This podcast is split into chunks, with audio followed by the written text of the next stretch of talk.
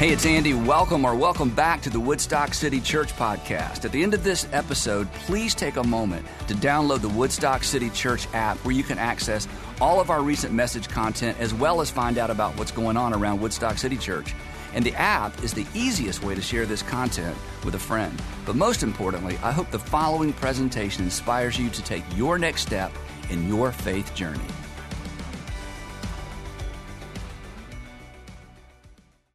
So this past week, last weekend, me and my family, we decided to put up our Christmas tree.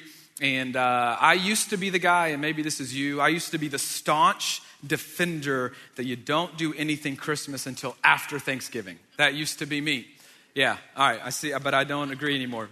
I had a revelation. The Lord changed my heart. I had this thought. I'm kidding about the revelation part. But I had this thought last year. I was like, you know what? Nah, first off, it's way too much work just for 4 weeks of enjoyment. You know what I mean? I don't need a letter from HOA saying, take your high school lights down. It's January 15th. So I want to enjoy it longer. That's never happened. But also, I had this thought. I was like, look, no. The Christmas season starts in November. There just happens to be this incredible meal called Thanksgiving right in the middle of it. There's nothing wrong with that, right? So that's kind of the way that I operate. Is that a fist bump? Okay, cool. Thanks. Appreciate it. I wasn't sure what that was, but I like it. And so we thought, okay, so again, we decided we're putting up our tree and we do all of our things. And so we have two young kids, a third on the way, but Harper is 3, Samantha's 1.5. So she doesn't really know what's going on. She's just along for the ride. But Harper now is getting to the age where she can understand Christmas and decorations, and we're so excited about Christmas. And so all week we're like, hey, this weekend, Harper, we're putting up the Christmas tree. And she's so excited. Her excitement's getting me excited. I'm like, I've never been so excited to put up the Christmas tree in my life, right? And so this is Saturday or Friday, I can't remember. I went up into the attic and got the tree. Yes, we do a fake tree. I'm not getting into that conversation, okay? It's fine for now. Trees are trees. Half the room judged me, half the room is with me, but it is what it is. So I get the tree down from the attic and I bring it down into the living room and I'm unboxing it and it's 3 big pieces and Harper's helping me put it together, you know, and it's pre-lit. And so, you know, you put it all together and you connect all the 3 pieces of the tree together and then you plug it into the wall. And I mean, I'm so excited. She's so excited. I can't believe this moment is here. She's playing it up. I'm playing it up. And I look at her, I'm like, all right, Harper, you ready? Here we go. We're going to light this thing up. 1, 2, 3, and I plug it in to that.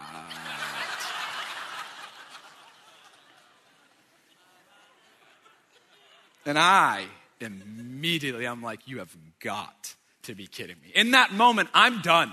I have lost it. I'm like, babe, who bought this tree? She was like, you did, right? Like, I'm so upset. I'm flustered. I've immediately grabbed my laptop and I immediately start, okay, we need a new tree. Got to buy a new tree. Didn't think I was going to have to spend money on a new tree this year. Why are fake trees so expensive, you know? And so I'm on Michaels.com, Hobby Lobby.com, Home Depot, Amazon, anywhere where I can think about where I can get a tree. But then it's kind of stressful. There are so many fake Christmas trees. Do I want pine cones on it? I don't know. Little cherries. Do I want it flocked? I don't know.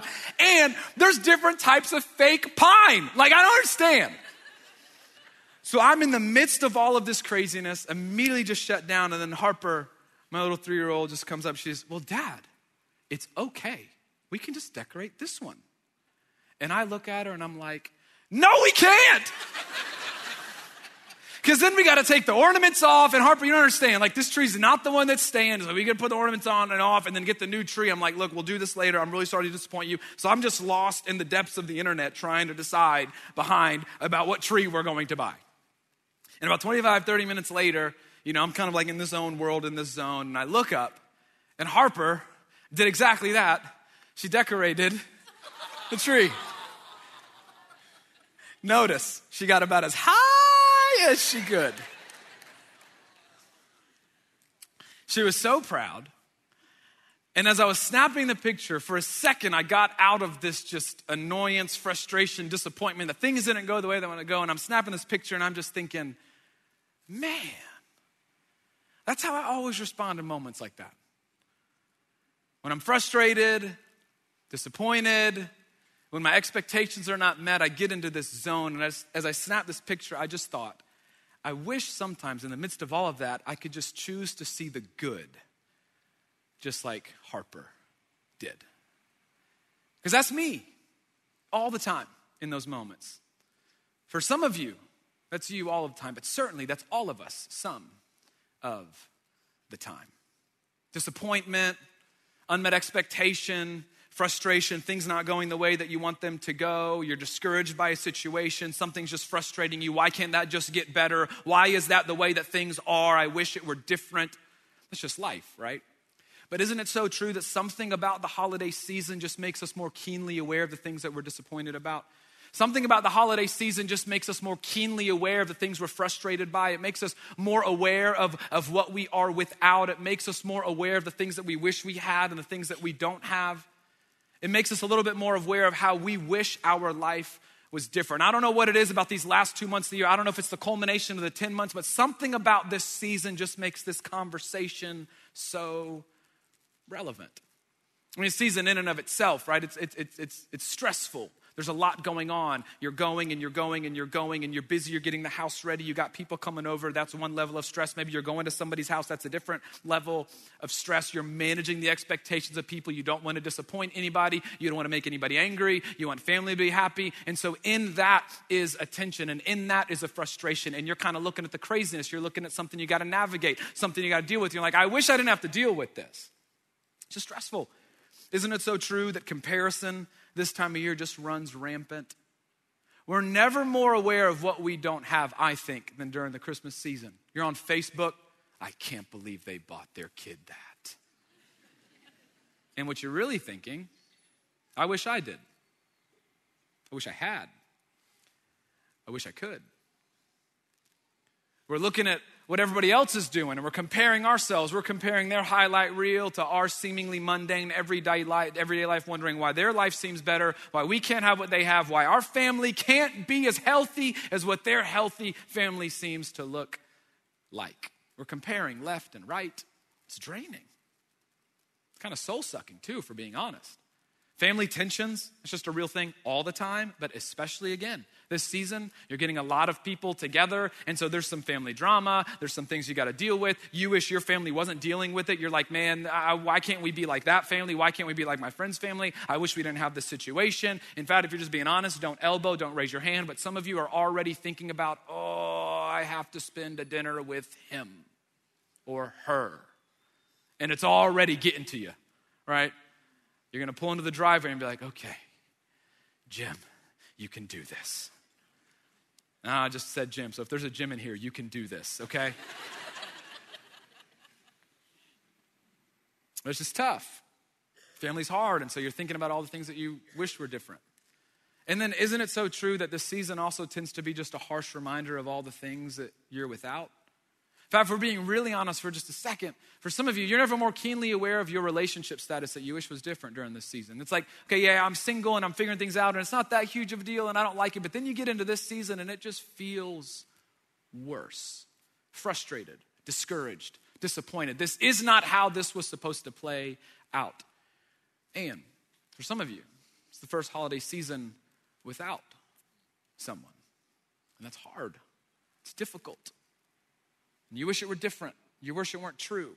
And all of this, the culmination of all of it, no matter where you find yourself, no matter what you relate to, isn't it so true, whether you want to admit it or not, it just affects us. It affects us. For some of us, it affects us and we don't even realize it until we kind of hit a tipping point where we've just kind of lost it. But it's unsettling on the inside, isn't it? In fact, maybe you've even found yourself not acting like yourself or getting upset about something that isn't that big of a deal, or even your interactions with your family or with your spouse or with your kids or with your coworkers is just different. Why? Because there's something that's affecting you on the inside. And it's kind of hard to put your finger on it, but it's in these moments, and this is certainly true for me, and so I would imagine it would be true for at least some of you. And you can't quite put your finger on it, but it just kind of feels like a disruption of something on the inside, a disruption of the inner life. It feels just like a disruption of your joy, a disruption of your peace. And what it ultimately feels like, and you can't describe it, but you know when it's true, it's like a disruption to the well-being of your soul.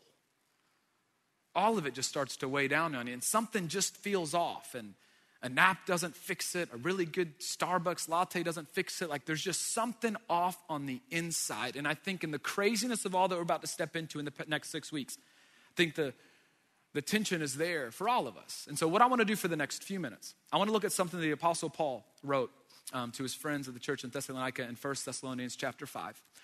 And in that, we're going to look at three verses this morning. And he gives us three commands.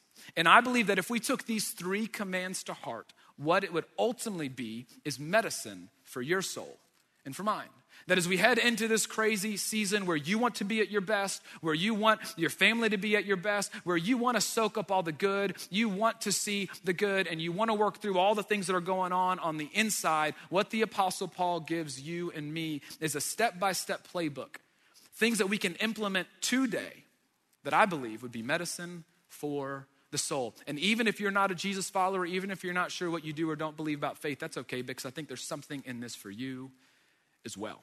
So these three commands that the Apostle Paul gives us, we're going to jump into 1 Thessalonians chapter 5. The Apostle Paul writes this: rejoice always, pray continually, give thanks in all circumstances, for this is God's will for you in Christ Jesus. Three commands.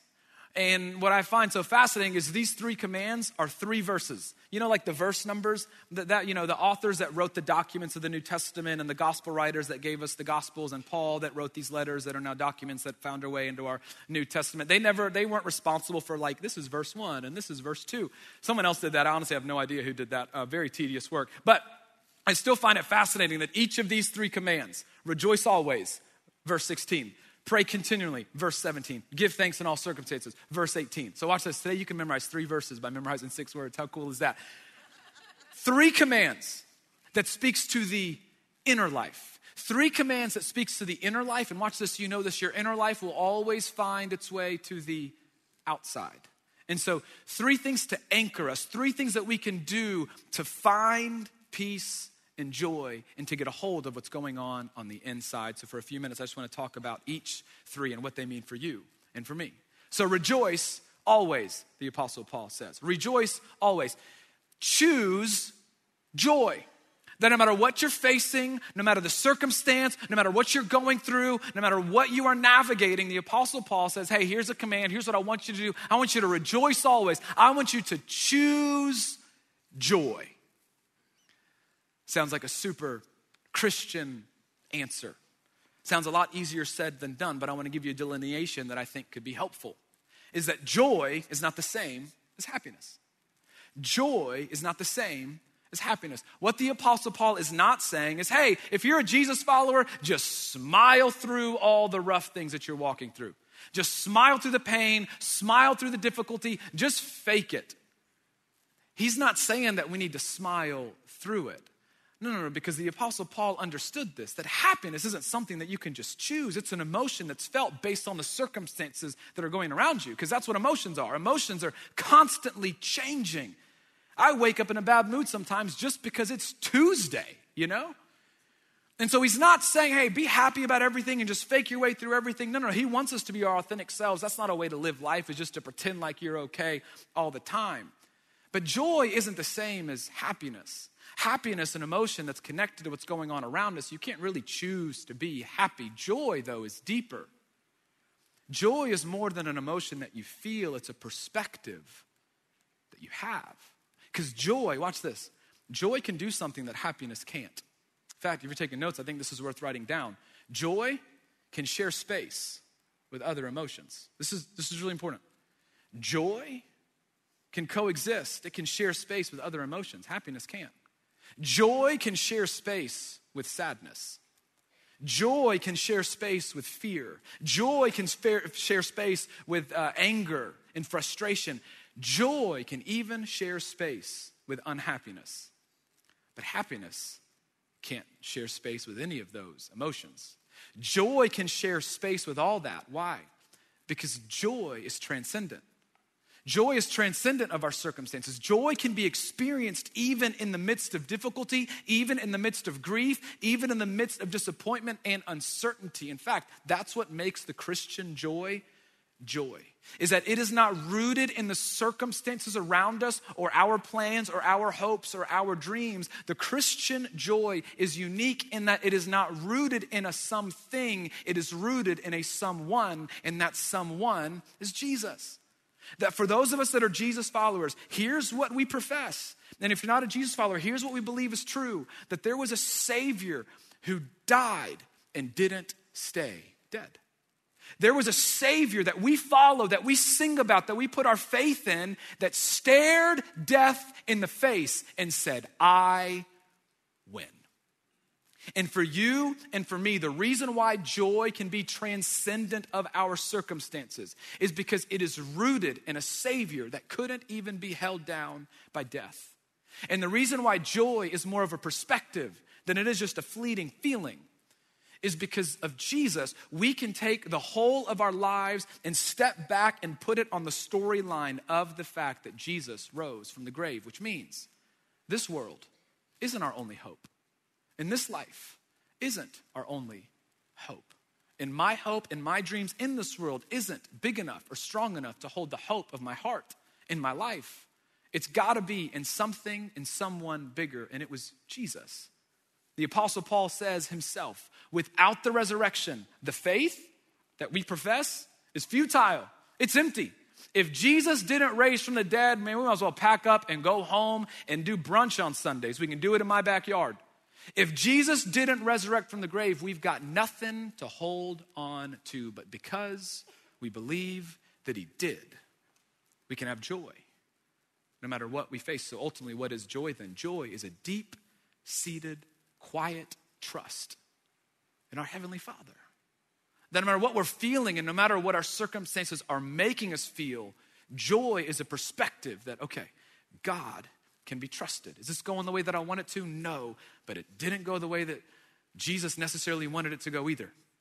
Y'all remember, he asked Heavenly Father, hey, if I don't need to do this, I'd rather not. But he did it for you and he did it for me. That our joy is anchored in the hope that is found in Jesus, not in what we feel, but in what we know is true about God. So, what do you need to feel? Man, feel whatever you need to feel. Whatever disappointment or frustration, whatever the feeling it is that's causing you, feel it. The Apostle Paul is not telling you to feel it. No, be honest with what is going on the inside. But for those that follow Jesus, that's not where we put our hope. That's not where the story ends for you and for me. We've got something to hold on to that is bigger. Let me just tell you, that kind of joy, that quiet, deep-seated trust that God is with us and that God is for us and that he will see us through. It's not loud, but it's contagious. It's not big and loud, but it's evident. People will notice. It'll change the way you live. It'll change the attitude with which you approach each day, and it'll even begin to change the interactions that you have with people because you are calming your soul and anchoring it to something big enough to be anchored to. So the Apostle Paul says, rejoice always. Second, he says, pray continually. Pray continually. Now, real quick, this doesn't mean like 24/7. It doesn't mean like every minute of every day. If you don't, you're getting it wrong. He's certainly being hyperbolic here. Otherwise, we'd all be in trouble. There's no way, right? What he's really saying is make prayer a regular rhythm. Make prayer a regular rhythm. Pray continually in the sense that make it a regular rhythm, a part of the DNA of your life and of your faith walk. And whenever you and I make prayer a regular rhythm, there's a few things that happen. When you make prayer a regular rhythm in your life, you know what you start to do? You and I begin to cultivate a heart of dependency on God. Now, let me speak again just to the people of faith in the room. If you're not a Jesus follower, right, you don't necessarily pray. Maybe you do, but you don't have to. But if you're a Jesus follower, for a second, we show up week in and week out and we sing about a God that's so big and we talk about a God that we can trust, yet we might go days or weeks without praying to that God. If I could step on some toes and give you a hug at the same time, there's a hypocrisy there, isn't there? I know for me, my tendency is just I'm gonna take life on my own, I'm gonna figure out on my own, I can do it, and then it's like, oh, okay, yeah, let me bring God into the equation. But when prayer is a regular rhythm, it's no longer just a last resort, it's the first stop. That if God is as big as we say that he is and sing as big as say that he is and believe that he's as big as he is, then why wouldn't we learn to lean in and to trust him? And so when prayer is a regular rhythm, we're developing a heart of dependency on a God that is for us and with us. When prayer becomes a regular rhythm, you know what else you do? You're creating space for God to speak to your heart. I don't mean audibly. If God speaks to you audibly, we got a whole nother conversation that you and I got to have. But I don't mean idly, but what I do mean is in those quiet moments when you slow down long enough and get away from all the crazy and all the busy, God will speak to your heart. He'll nudge your heart. He'll remind you of what is true, and he'll lead the way.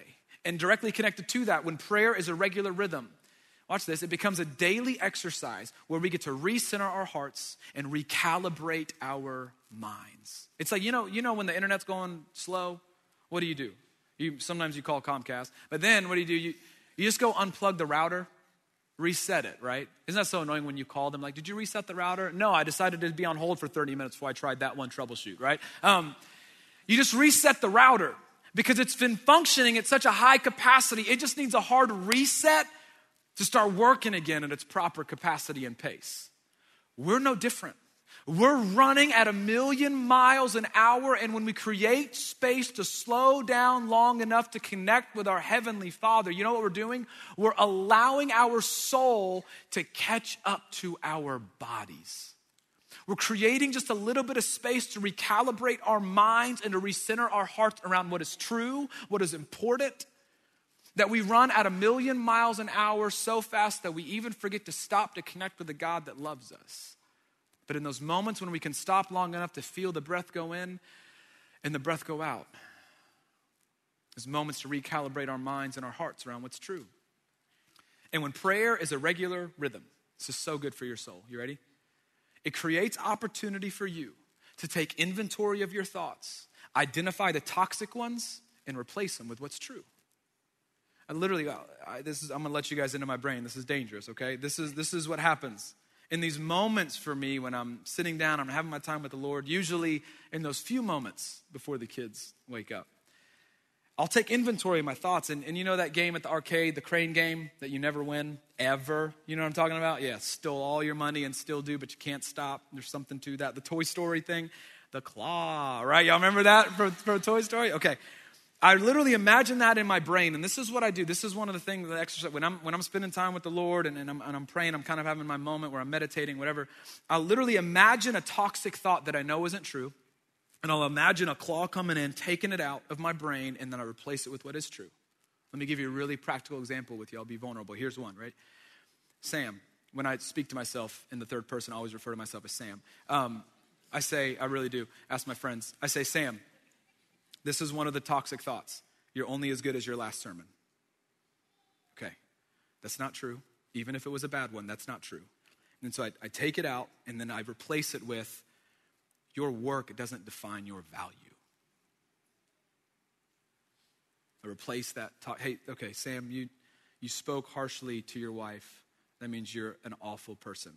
Okay, replace that, do better, but there's grace. Replace the toxic thought. When prayer becomes a regular rhythm, it creates space for us to replace the toxic, the unhelpful ways of thinking that snowball into our minds and ruin a day and create unrest in the soul. And it gives God a chance to replace it with what's true. Pray continually. And then third, give thanks. I almost did a whole message just on gratitude. I was like, Paul said three things, so I'll do all three. But give thanks. This is a big one. This isn't just like naive optimism. And especially if you're not a Jesus follower, this one is especially good because you don't really need any faith to be good at this.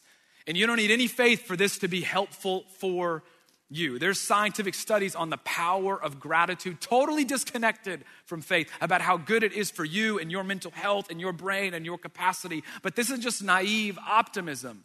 No. This is you and I shifting our perspective to understand that no matter what we are facing, if we discern long enough, there is cause to give thanks.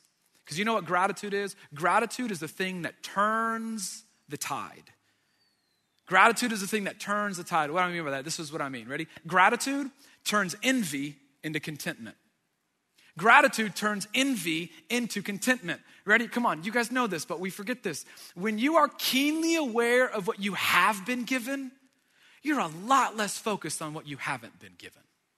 When you are keenly aware and grateful for what you do have, and for what your life is and what it does look like, you're a lot less concerned with everybody else's. When you find those little things to be grateful for, they become a lot bigger than the seemingly bigger things that took your attention away from what you have. That gratitude, watch this, it'll kill your appetite for more. And I don't mean like ambition, I mean like that more that keeps you from contentment, that more that drives you in an unhealthy way. An attitude of gratitude, I'm telling you, it'll kill that appetite in you, and it'll allow you to see the good that you and I so easily overlook. Turns envy into contentment. I love this one. Gratitude turns I have to into I get to. That for you and for me, every single day, there are things that we have to do. There are things at home, things at work, and it feels like I have to. It's a drag. I don't want to do this. It's such a burden. But so many of those things, if we chose to see them in the right perspective and chose gratitude, it'd move us from I have to I get to. Gratitude is the perspective shifter. Gratitude is a posture changer. Gratitude is a purpose magnifier. It shifts our perspective. Right? Can I just here's a really simple one from my current season of life. I have to give the kids a bath tonight. God, 3 days? Yeah, it's time.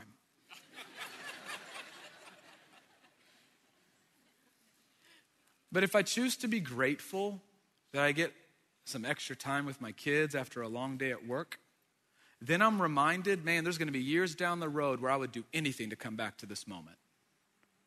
Gratitude takes me from the I have to I get to. It's a perspective changer. It's a posture changer. Some of you guys, you lead a middle school small group at 9 a.m. and this morning you were like, oh, sixth graders, I think I'm good today. I don't think they need me. But man, when you choose to be grateful for the opportunity to be for them what nobody was for you, changes the posture, and it's no longer I have to, it's a I get to. It's a purpose magnifier. For some of you, you're a teacher, and your class is like, man, this is the hardest class I have ever had. But there's purpose because you get to love on your kids even if you never get to tell them why. That it's a purpose magnifier. For some of you, you're in a job and it's like, Sam, there is nothing I get to about my job. I'm telling you, it's the worst job ever. Okay, I bet you there's some people you work with. Maybe that I get to has nothing to do with your job, but it has everything to do with your influence, with the people, with the person in the cubicle right next to you. Gratitude for influence. Man, that moves you from I have to I get to. Gratitude turns apathy into intentionality. Man, watch this. When something becomes normal, we just grow less grateful. Isn't that so true? It bugs me that I do this. Like the things that are the most normal, I start to become a lot less grateful.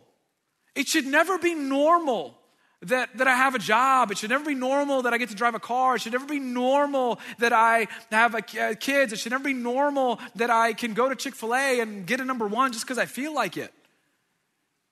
There are so many things for every single person in this room that are just so normal, we just choose not to be grateful. And then you know when that happens, you know what starts to be birthed in my heart and maybe for you too? Then entitlement starts to grow, and there is nothing more gross than entitlement.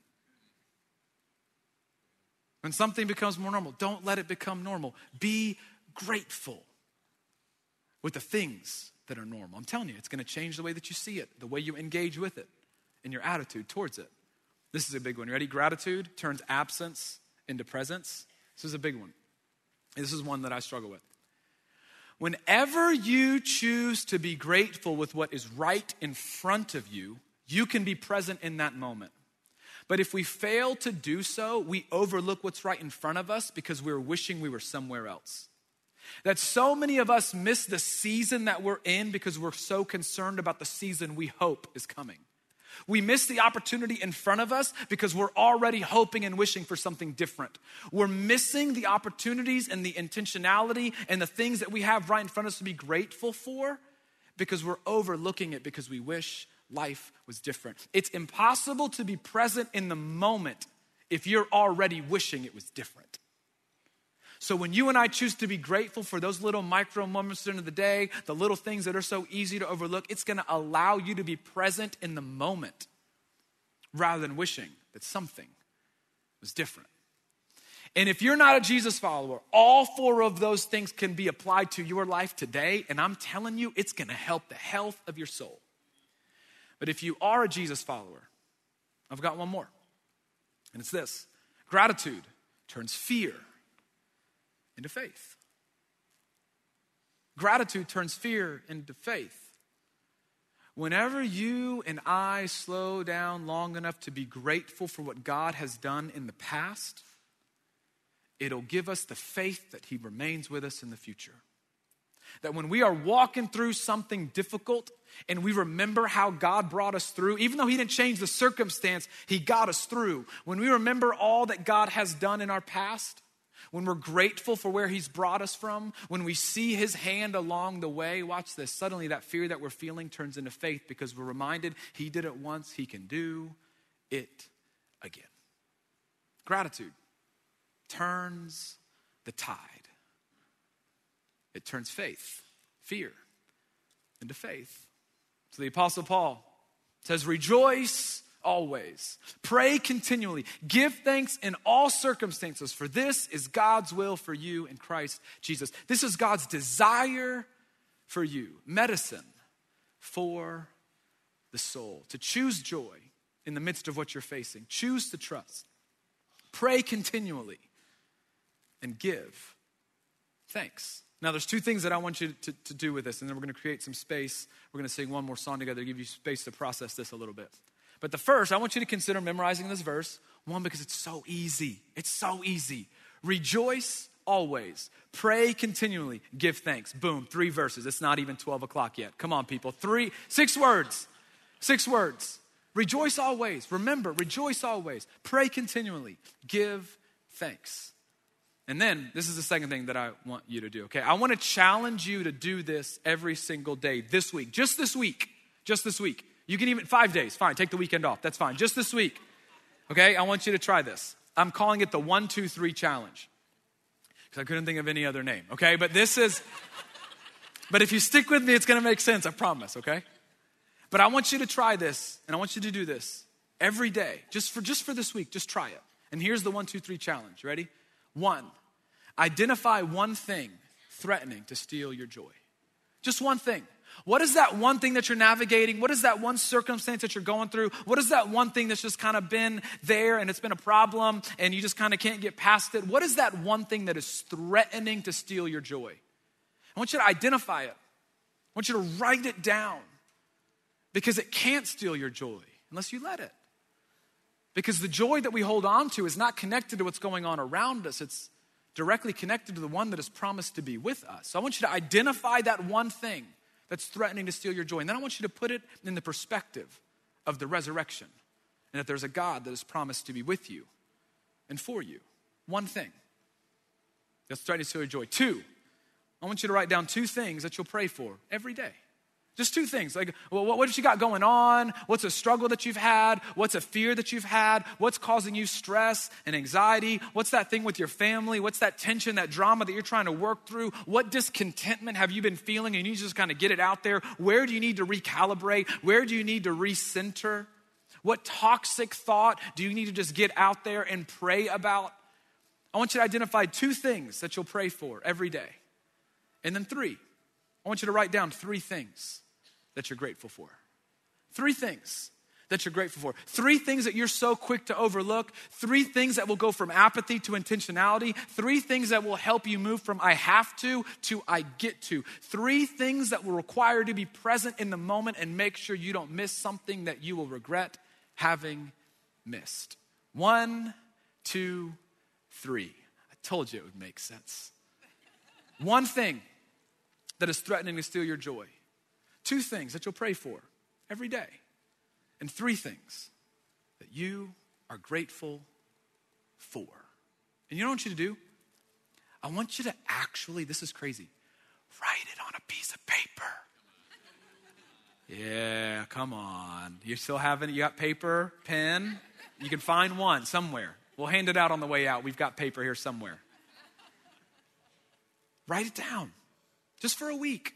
Okay, you can use your notes on your app if you want. But just write it down. I just want you to physically see it.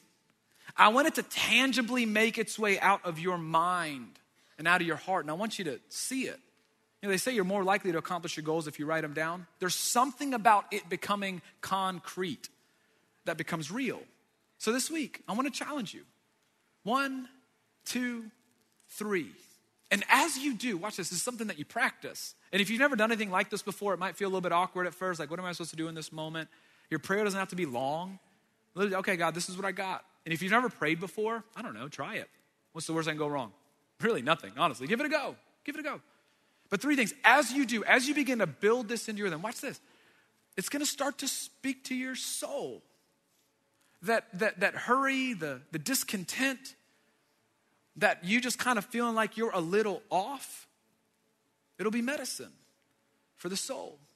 It's gonna cause you to be at your best for your sake, but then for the sake of those that you love the most, for the sake of those that you're gonna spend the next 6 weeks with, for the sake of the people that you work with, you'll be at your best. And I'm just here to tell you, I don't know what your thought of God is, but there's a Heavenly Father that wants you at your best. He doesn't want your soul to be discontent. He doesn't want your soul to be tired. He doesn't want your soul to be discouraged. He doesn't want your soul to be afraid. He doesn't want your inner life to be void of peace and joy. No, he's done everything he can for us to experience it, no matter what we face. So now the ball's in your court, and it's in mine. And I think this challenge is a great first step. 1, 2, 3. What's threatening to steal the joy? 2 things to pray for every day. And 3 things that you're grateful for. In just a second, I'm going to pray and we're going to sing one more song and give you space to think about maybe even these 3 questions. But no matter what you're going through, there's a lot of us where this is what you're facing right now. It's what it feels like. Disappointed, frustrated, just want it to be different.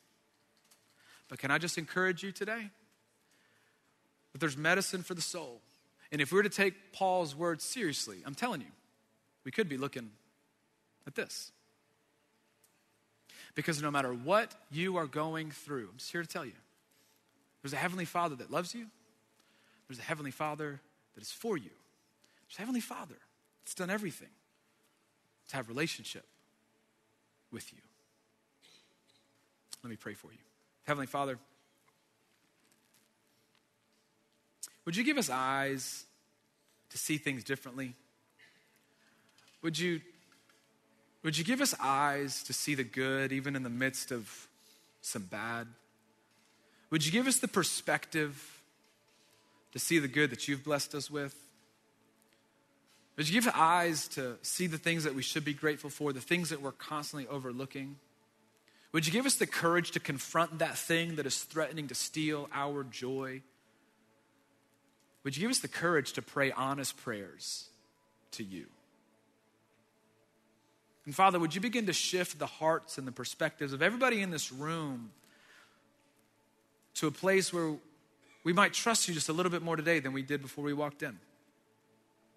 Father, I pray that as we pray and give thanks and learn to choose joy, that you'd begin to change us from the inside out, that our soul would find rest in what is true about you, that our soul would find rest in the fact that you're with us, for us, and that you love us, as we do our best to figure out how to navigate life along the way. We love you.